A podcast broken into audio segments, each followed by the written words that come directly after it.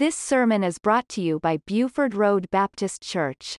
The speaker today is Pastor Tony Kohout. This morning I'm preaching sermon number two in the series Go with God.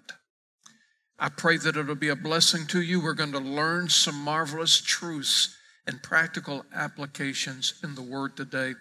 I pray that you would allow the Holy Spirit to speak to you in a personal way. I want us to look at a couple of scriptures this morning. I want to start out with a passage in Isaiah that will take us back to the book of Exodus. And again, I want to emphasize the message this morning when God calls your number.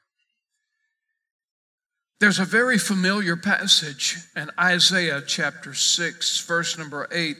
I learned this verse many, many years ago.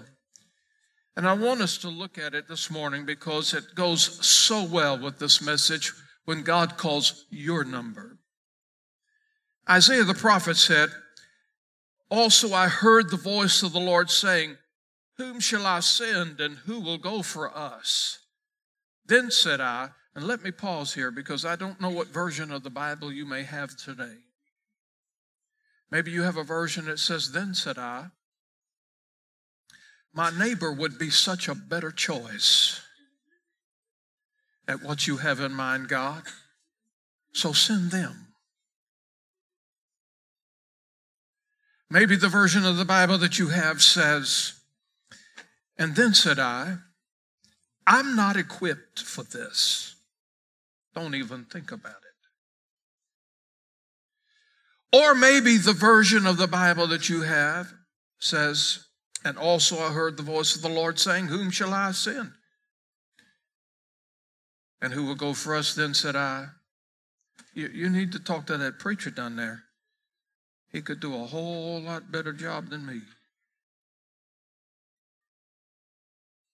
Or maybe the version of the Bible that you have says, And also I heard the voice of the Lord saying, Whom shall I send and who will go for us? Then said I,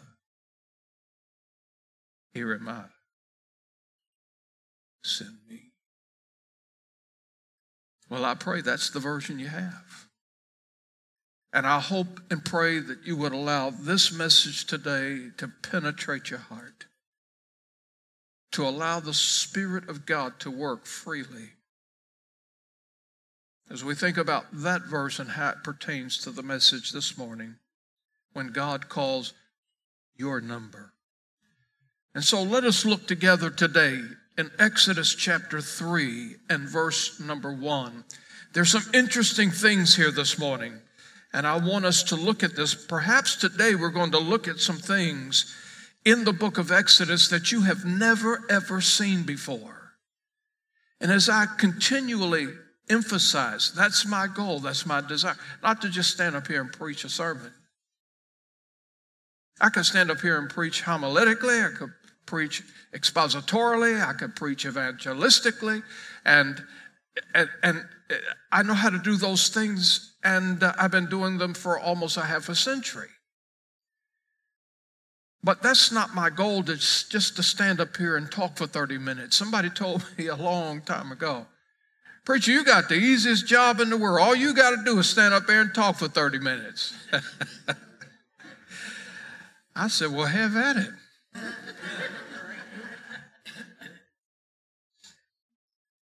That's not my goal. My goal is this is to take the word of God as the scripture says rightly dividing the word of truth. And I would pray that you could leave here today with something that you have never thought about in the word, something you've never seen in the word. As many times as you have read the book of Exodus and as many times that you are familiarized with this story, maybe today there's something that you have never noticed. And that would be my goal that you could walk out of this church house and get in your car and say to your neighbor, I never saw that before. But not only seeing something you have never seen, but with that, walk out of here saying, God spoke to me personable way. All right, let's look at it. In Exodus chapter 3, verse number one. And we are very well familiar with this passage to a certain degree. Now, Moses kept the flock of the father of, of Jethro, his father in law, the priest of Midian. And he led the flock to the backside of the desert and came to the mountain of God, even to Horeb. I want us to think about that. We're well familiar with that, but I believe there's something in that verse, even alone in itself, you've never noticed. This is an old cliche, and I recognize that, but in this morning's message, when God calls your number, I don't want to associate that with death. That's what we mostly think about when we think about that, that title or that old cliche when God calls your number. I don't want to associate it with death. I want to associate it with life and God given opportunities.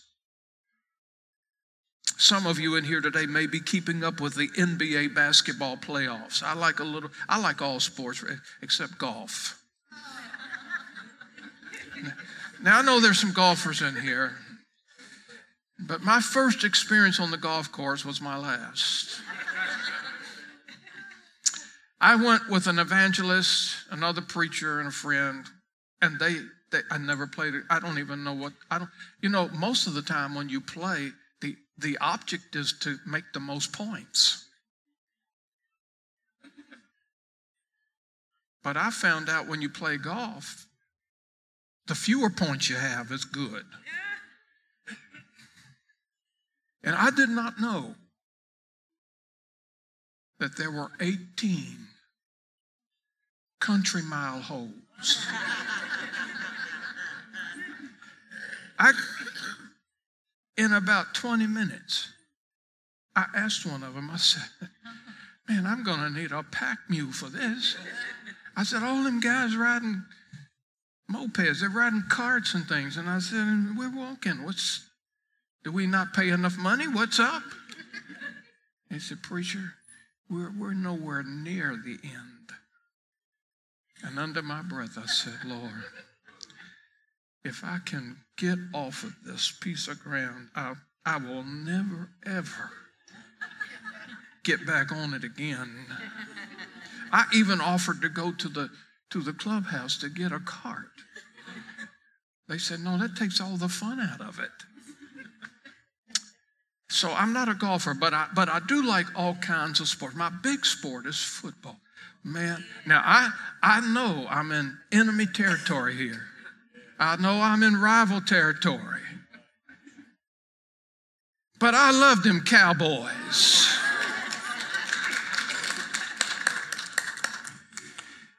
Some, somebody, somebody asked me a long time ago, Pastor, would there ever, ever, ever be a time that you would pull for the Redskins?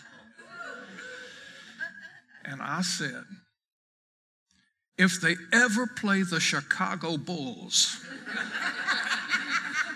I will vote for the Redskins. And they said, but, but preacher, the Chicago Bulls are basketball players.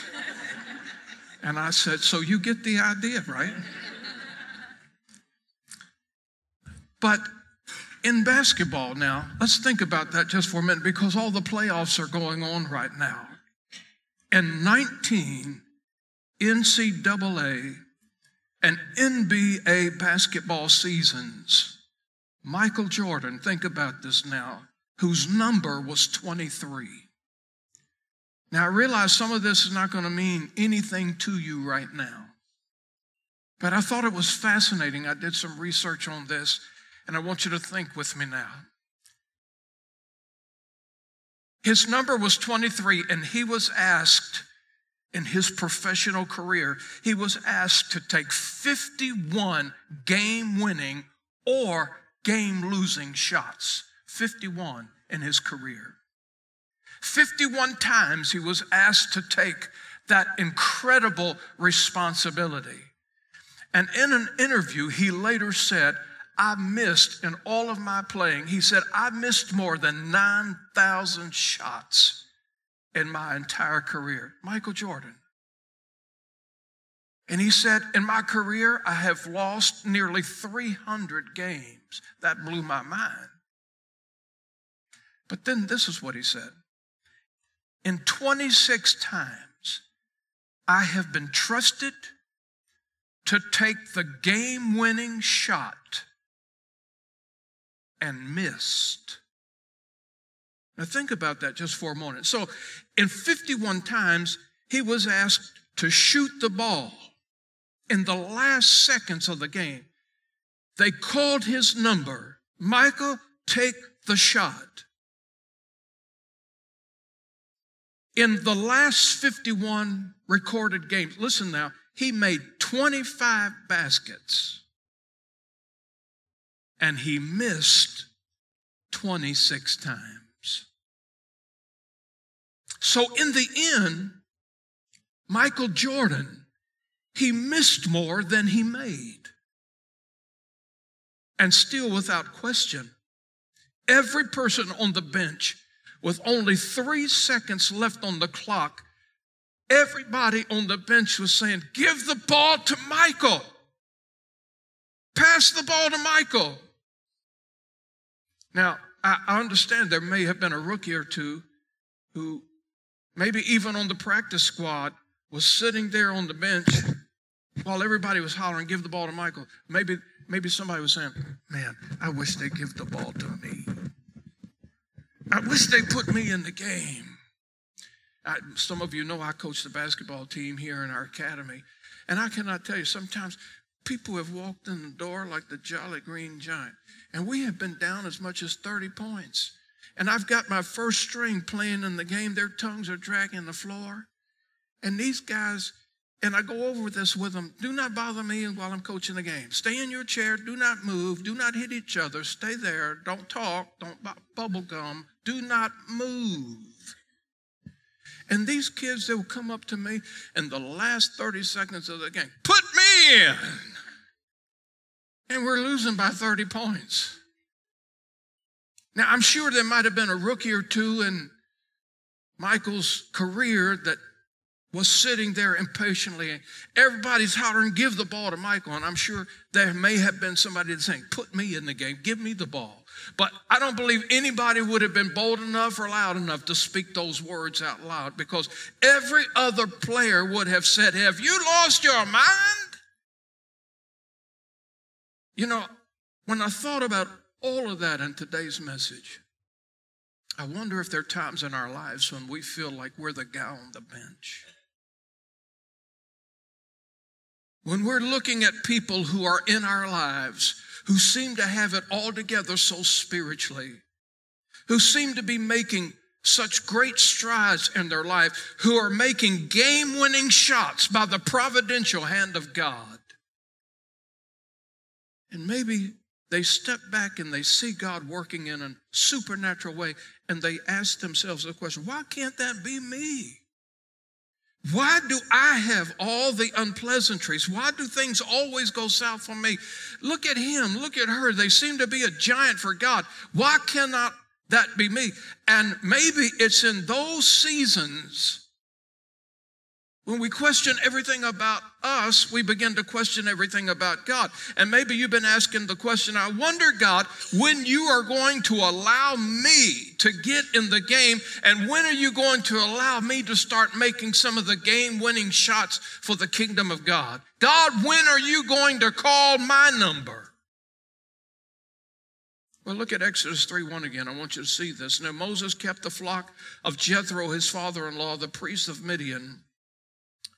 And he led the flock to the backside of the desert, and he came to the mountain of God, even to Horeb. Now, the thing that maybe you have never focused on before, first of all, in this verse, is the backside. Maybe underline that word if you have a habit of writing in your scripture. The backside of the desert. Perhaps at this point in the life of Moses, he is maybe wondering if this is where he's going to spend the rest of his life on the backside out here in the desert, taking care of sheep.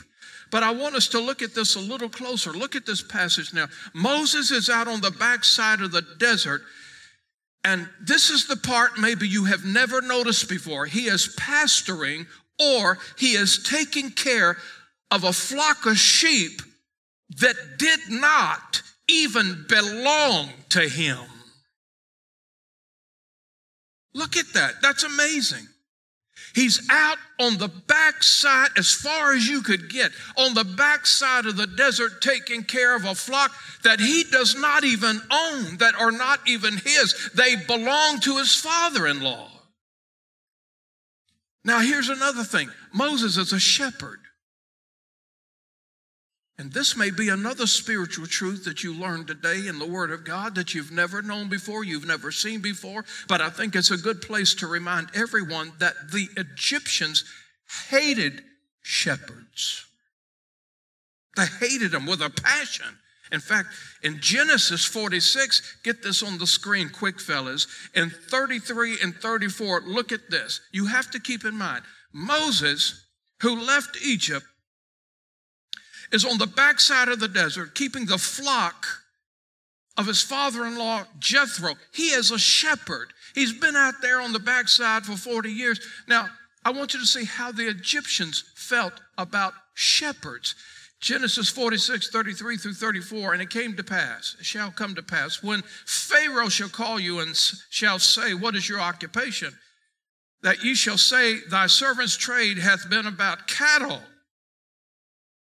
from our youth even until now, both we and also our fathers, that ye may dwell in the land of Goshen. For every shepherd is an abomination unto the Egyptians. Now think about this. Egyptians hated shepherds with a passion. Now I know this is a conversation that Joseph is having with his brothers, but I give you the scripture just so you will know what Moses is dealing with here.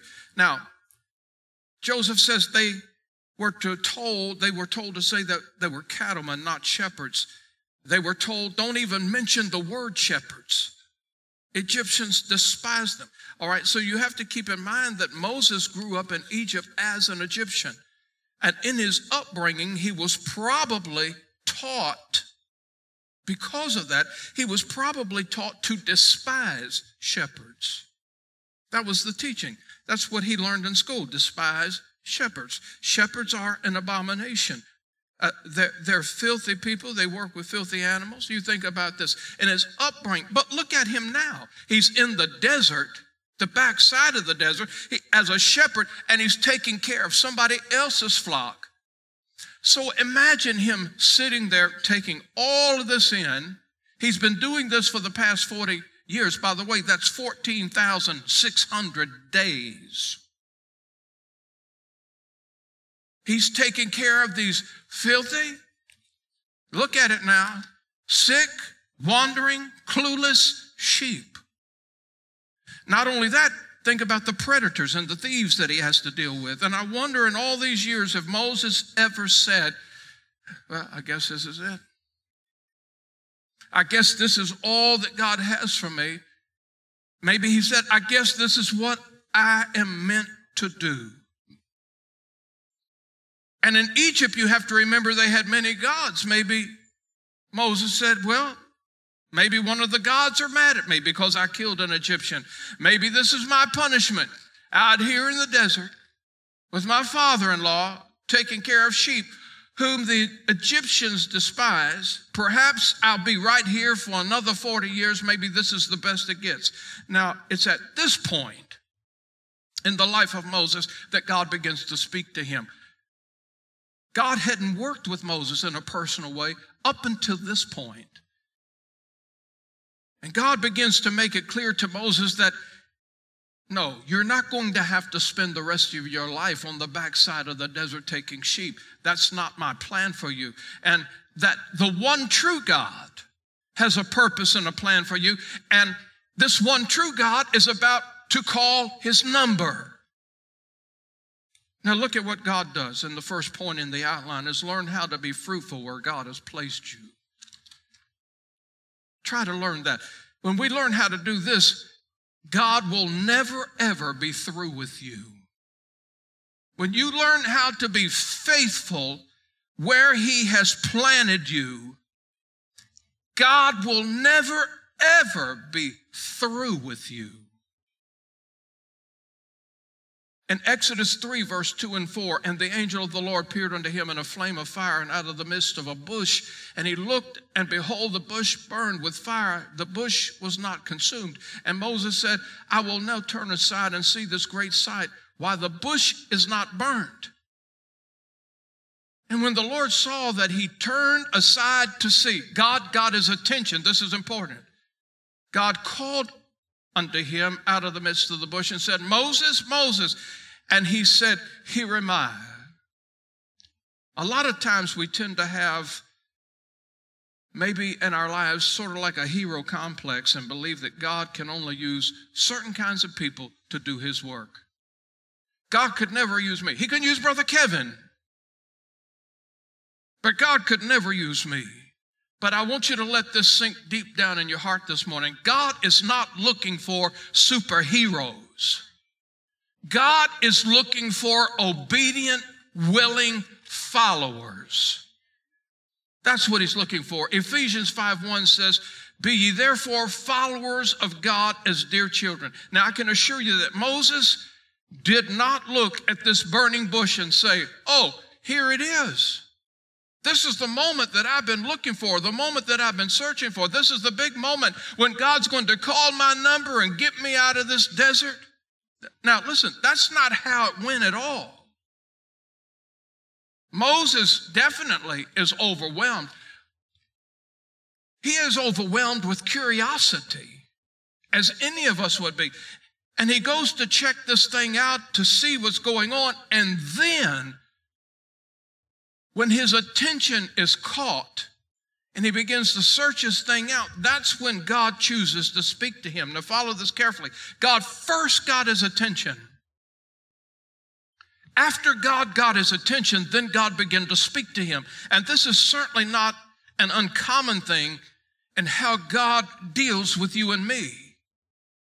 A lot of times our days are way too busy for us to listen to the voice of God. We're way too busy. Things are not like they used to be. I mean, today, listen carefully. And and this past week, I can give you a, a pure example. I mean, it's it's been very hectic and very stressful. It's, we've been burning daylight to dark hours. Now, even from the Wednesday night Bible study, the, all the prep that went into that, the Wednesday night Bible study, then the Virginia boys would spend all day in a recording studio, spend seven hours recording four songs. And then we came back Friday night and did a concert. I will tell you that my body standing here on the platform, I was in pure pain, physical pain. And then everything we did yesterday and preparing for this service today, listen, listen carefully. I, we, we know what it's like to have our days filled. We know that. And a lot of times, on top of the norms, our days are filled with noise and problems and deadlines and selfishness and busyness that we do not take time to say, even the blessing over our food. That's how busy we get sometimes. And it's a shame, but it's a truth. Now, I want you to listen to this spiritual truth this morning. Maybe you want to write some of these things down. But the first spiritual truth I want to give you today is this that before God can speak to us, He must first get our attention. Some may have been wondering for a good while why isn't God speaking to me? I'm longing to hear that voice. Why isn't God speaking? Sometimes it may be because we're not paying attention when He wants to get our attention. Sometimes we have habits of filling our lives with too many other things. We're just so too busy, preoccupied. But a great spiritual truth is this when God is trying to get our attention, we need to pay attention when he's trying to do that. And when you sense that God may be speaking to you, stop, be still, get humble, get on your knees and say the words like young Samuel Speak, Lord, for thy servant heareth. Ask him, Lord, what is it that you're wanting to show me? What is it that you want me to see? Maybe one of the reasons why we can never hear God speaking in our life is because we're the ones doing all the talking. Try to keep this in mind, if you will. Listen to this. If you want God to speak to you, He will not do it until He has your undivided attention. So now God begins to conversate with Moses and he begins to formally introduce himself. Now, remember this when Moses grew up, he grew up in Egypt where there were many false gods. And also remember that the Hebrews in Egypt, they did not have the book of Genesis at this particular time. They only had stories that were passed down to them for the last several hundreds of years. So God begins to speak. He introduces himself and he says, Moses, pay very close attention to me. And let me ask you a question. When God speaks to you, think about this. When God speaks to you, do you give him the opportunity to display his faithfulness unto you? I mean, when you look at God's work in your life, and I'm sure and I hope and I pray that there are many, many things in your life that when you do have your prayer time and you do talk to God, you can reflect and you can say, God, I remember when I was in this predicament and you you brought me through. God, I remember when I was going through this and I seemed to be overwhelmed, you brought me through. God, when I look over here at my family situation and I see this and that and that, I know that it could not never have happened if it had not been for you. Do you give God the opportunity to display his faithfulness in your life? Do you praise him and thank him for his promises that he has kept and the blessings that you have received? Or have you self identified all of those good things in your own life and say, man, if I hadn't worked this hard, I never would have had that. And if I hadn't made this decision, this would never happened. And if I hadn't put all that earnest effort into this, and if I hadn't had such a charming personality, none of this would ever happen. So let me ask you, what would you consider to be good choices? In James chapter 1, verse 17, the Bible says, This every good gift and every perfect gift is from above, and cometh down from the Father of lights, with whom is no variableness, neither shadow of turning. When God comes to you and says, Hey, listen to me. I am the God of Abraham, Isaac, and Jacob, and I am trying to speak to you right now.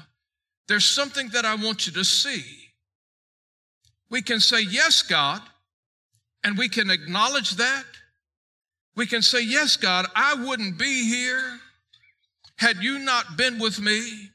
I recognize that it's been your hand guiding me all the way. Or we could say, wait a minute, God, actually, you know, it was me who filled it all in, all the blanks. I, it was me who filled in all the blanks in my life. You know, uh, it was me, myself, and I.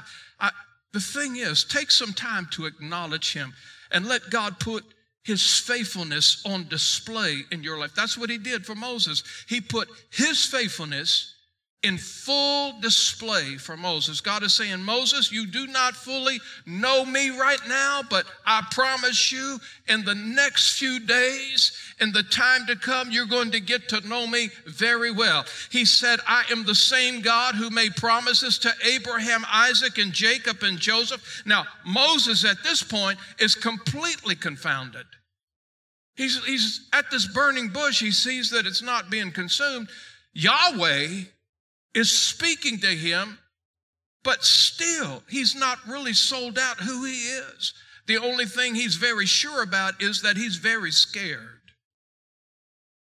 But God begins to soothe and calm his fear, and he reminds Moses that he has not been absent, he has not been asleep for the last 40 years, that God is very well aware and concerned of the condition of his people in Exodus 3 7 and 9.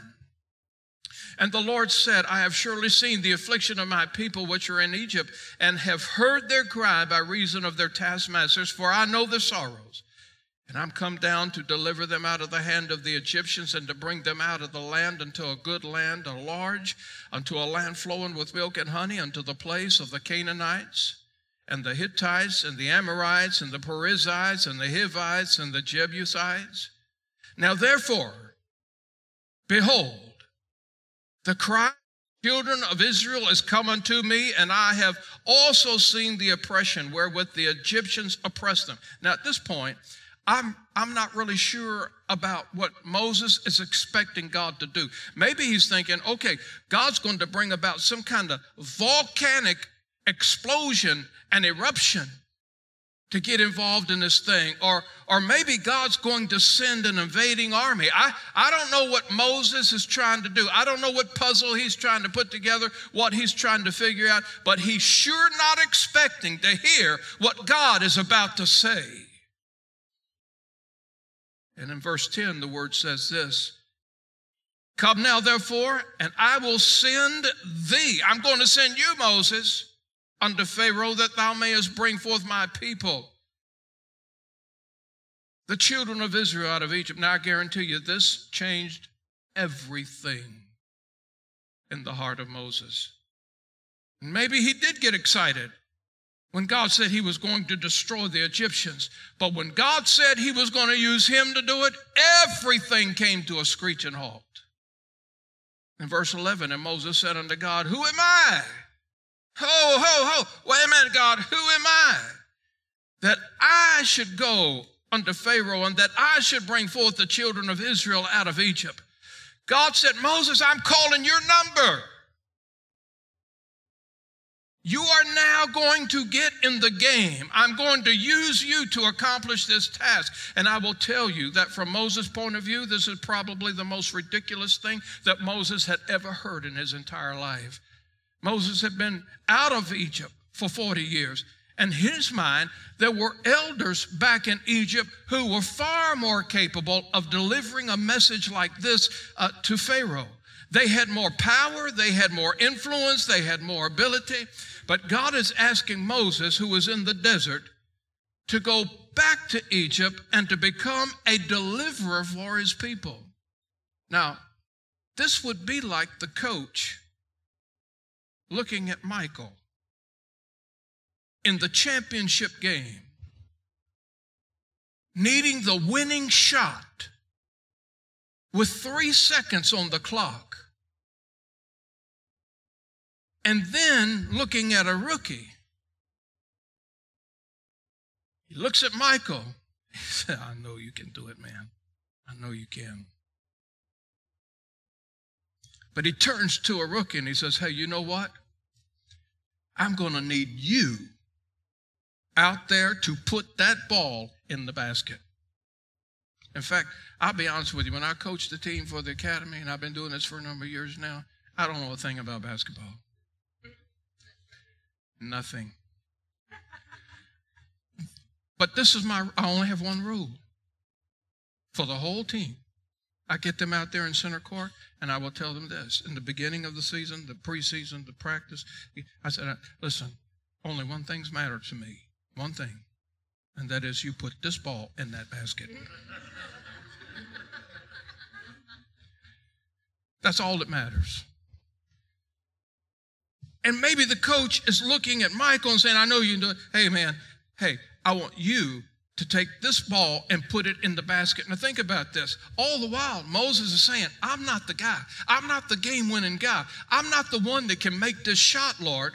I'm just a dried old shepherd on the backside of the desert. This, this is not a good plan, God. You got it all mixed up here. Moses now wants to remind God that he has more options than him. He's not the guy. Number two, quickly. Never forget that God equips whoever He calls all of the time. All of the time. Philippians 1 6 says this, being confident of this very thing, that he which hath begun a good work in you will perform it until the day of Jesus Christ. Now remember, up until this point, Moses has not seen God perform any miracles. Other than this amazing thing he's He's watching at the burning bush. He's never physically, visibly seen God do anything. He's never seen God do anything that gives him the confidence that the power of God is going to be with him in this particular task. And that his power is going to enable him to do incredible, supernatural, miraculous things. The only thing that Moses is sure of is this that he does not have what it takes to put the ball in the basket. He's convinced of that. And he also knows that he does not deserve, nor does he desire to do what God's asking. But you know what? I think that's typical when it comes into the lives and into the perspective of people in leadership to feel this way. You know, I don't think that there are too many of us that says when God calls our number, well, it's about time. Speaking from a pastoral perspective, I can remember back on the early days when God called me into the ministry.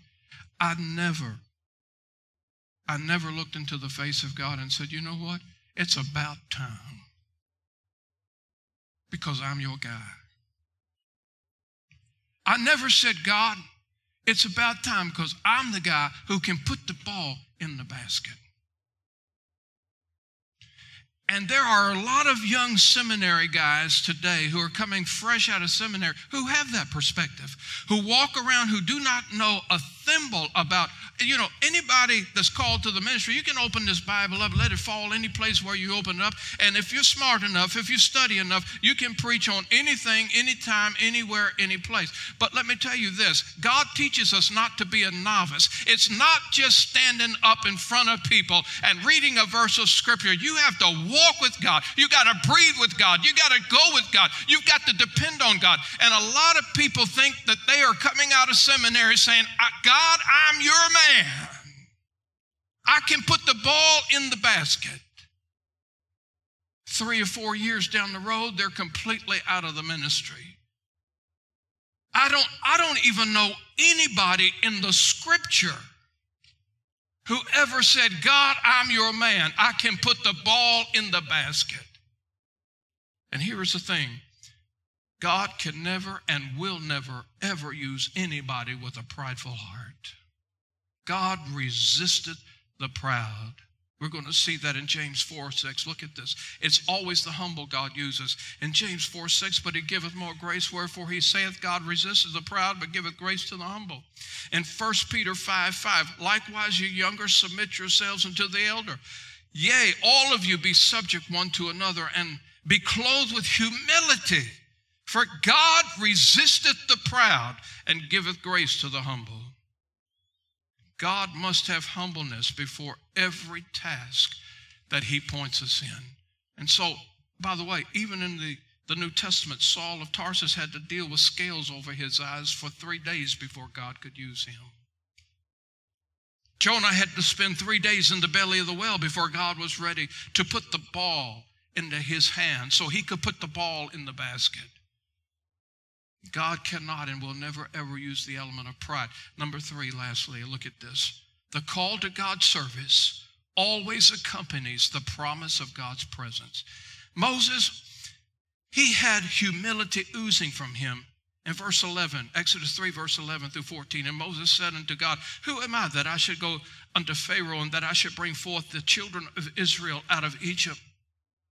And he said, Certainly I will be with thee, and this shall be a token unto thee that I have sent thee. When thou hast brought forth the people out of Egypt, ye shall serve God upon this mountain. And Moses said unto God, Behold, when I come unto the children of Israel, and shall say unto them, The God of your fathers has sent me unto you, and they shall say to me, what is his name and what shall I say unto them? And God said, Moses, I am that I am. And he said, Thus shalt thou say unto the children of Israel, I am hath sent me unto you. Look at this. God never ever pushes us into something and says, Good luck. God never calls our number and says, I need you to do a task and I hope that you can make it. I hope that you can survive. I hope that you can get through with this. God is always, when He calls our number and He puts us to task, God is always willing to walk with us and before us and equip us to everything He's called us to do. And Deuteronomy chapter 31, verse 7 the word says this I read through verse 9. And Moses called unto Joshua and said unto him in the sight of all Israel, Be strong and of good courage, for thou must go with this people into the land which the Lord has sworn unto their fathers to give them, and thou shalt cause them to inherit it. And the Lord, He it is that doth go before thee. He will be with thee. He will not fail thee, neither forsake thee. Fear not, neither be dismayed. And Moses wrote this law and delivered it unto the priests, the sons of Levi, which bear the ark of the covenant of the Lord, and unto all the elders of Israel. Moses, when God said, Listen, you're the guy, I'm calling your number. I need you to put the ball in the basket. Moses began to ask God two questions. He said in verse number 11, He said, Who am I? God, you got the wrong dude. Who am I? And then in verse 13 and 14, and he said, And who are you, by the way? Now keep in mind that God has already introduced himself to Moses, but he does it again. He says, I am that I am. I'm everything that you've ever longed for. I'm everything that you will ever need. I'm everything that you have ever prayed for. I'm everything that the children of Israel will ever need.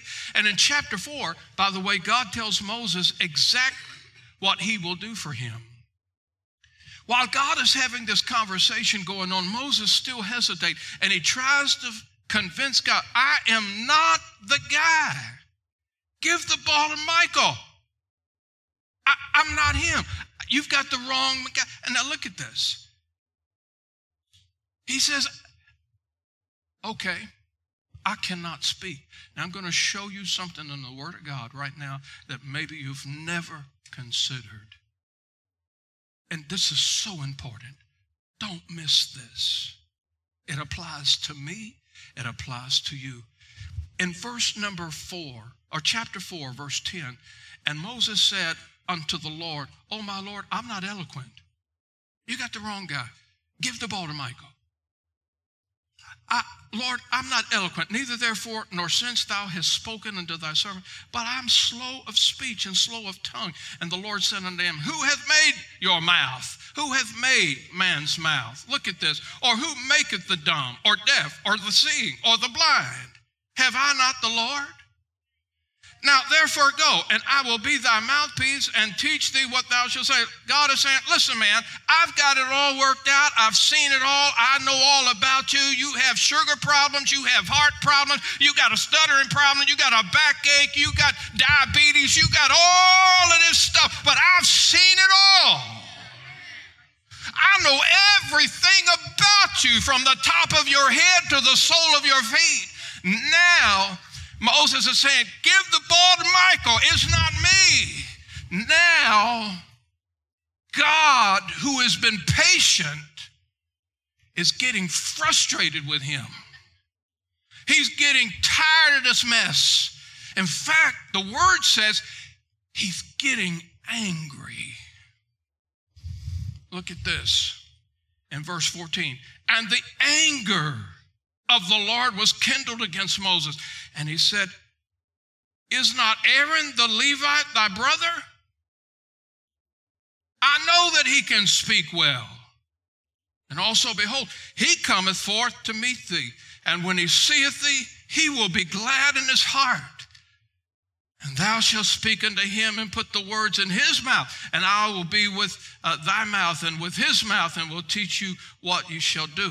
And he shall be the spokesman unto the people, and he shall be, even he shall be to thee instead of a mouth, and thou shalt be to him instead of God. Now, I want you to see something here. You maybe never seen this before, because Moses is doing his best to give the ball to Michael.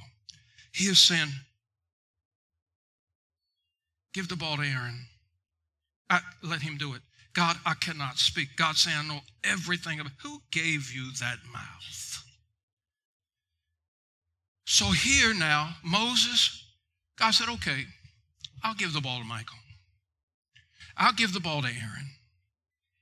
He'll go and be your mouth. See, God was not going to let him wiggle out of this thing for anything. anything. God said, okay, I'm going to let Aaron do it. But this is what I want you to see. And it's probably something you've never seen before in the scriptures because Moses, when God did this, missed out for God to work a miracle in his own life because he refused to take God at his word. God knew he had a speech impediment. And God had reassured Moses that he was going to work it all out. And Moses responded for God to just simply let somebody else do it. And so in God's anger, he did. And when he did, let's here it is. God withdrew his hand of blessing that he had personally carved out for Moses. He was saying this I know the problem. I know you have a speech impediment, but I'm going before you. And when you go to Pharaoh, I'm going to take that speech impediment out. I'm going to heal your body. You're going to be able to speak to him and give him the word of God with all boldness. Moses said, I'm not the guy. Give the ball to Michael. Give the ball to Aaron. And God said, okay, if that's what you want, I'm going to do it. And God withdrew his blessing, his remarkable, miraculous healing on Moses because Moses wanted to give the ball to Michael. That's exactly what God did. And he gave the blessing to Aaron. Moses forfeited the blessing of healing because he refused to be submissive to God. Moses, listen, he gave up his blessing of physical healing. And God said, Okay, I'll give the ball to Michael. He gave it to Aaron. I believe that because Moses did this, that he lost the blessing of being totally healed in his body. God gave the blessing that he had for Moses to somebody else. And the biggest problem that Moses had was really not his speech. That was a done thing with God. I know your problem. I'm not going to send you down there looking like a fool, talking like one. I know. Get with it. I want you to put the ball in the basket, and I'm going to take care of this problem. Moses said, Not me, God. And so God gave his blessing. He gave the blessing he had carved out for Moses to Aaron because of his lack of obedience. Now, here's the great spiritual truth for today. If God is speaking to you, he will give you everything you need if God is saying, I'm calling your number and I want you to put the ball in the basket, and you're saying, Not me, God, give the ball to Michael. Listen, I'm telling you this. If God's calling your number, He will give you everything you need to accomplish the task. He will go with you, He will go before you, in Psalms 138, verse number 8, our musicians come forward. The Lord will perfect that which concerneth me. Thy mercy, O Lord, endureth forever. Forsake not the works of thine own hand. So the question today is this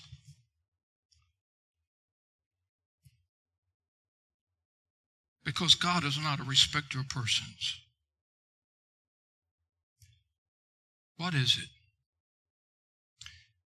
and Holy Spirit, I pray in Jesus' name that every one of us would allow the sweet Spirit of God to search our hearts.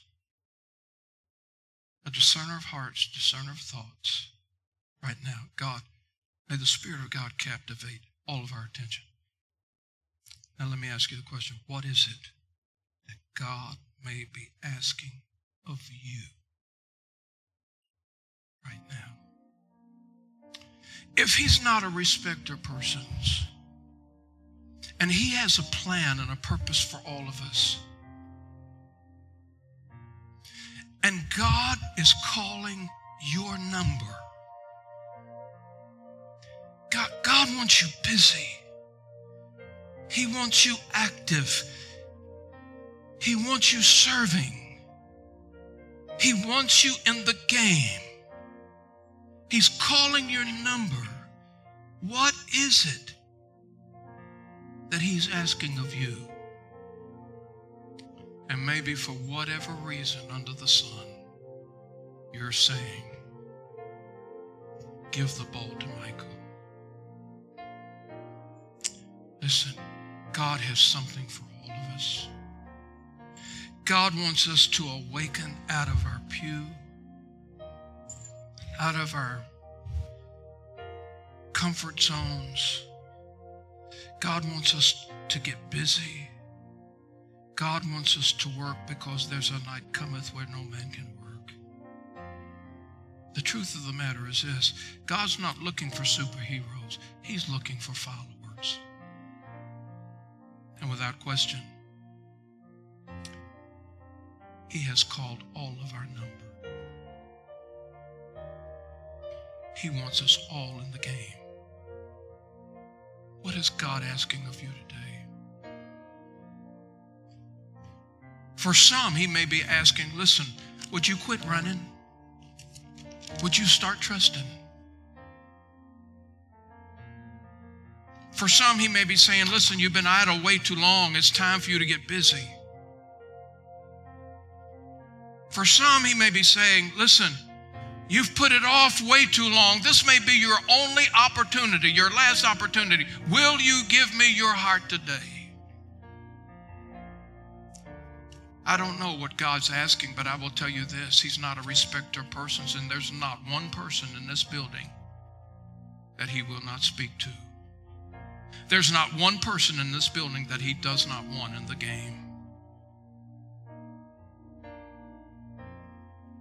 So, whatever it is that God's asking of you, what will you say? Be careful.